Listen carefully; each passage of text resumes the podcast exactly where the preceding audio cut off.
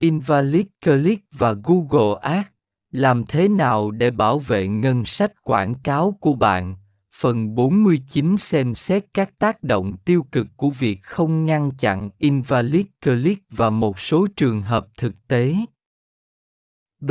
Tầm quan trọng của việc ngăn chặn invalid click để bảo vệ ngân sách quảng cáo Việc ngăn chặn invalid click là một phần quan trọng trong việc bảo vệ ngân sách quảng cáo của bạn và đảm bảo hiệu suất chiến dịch.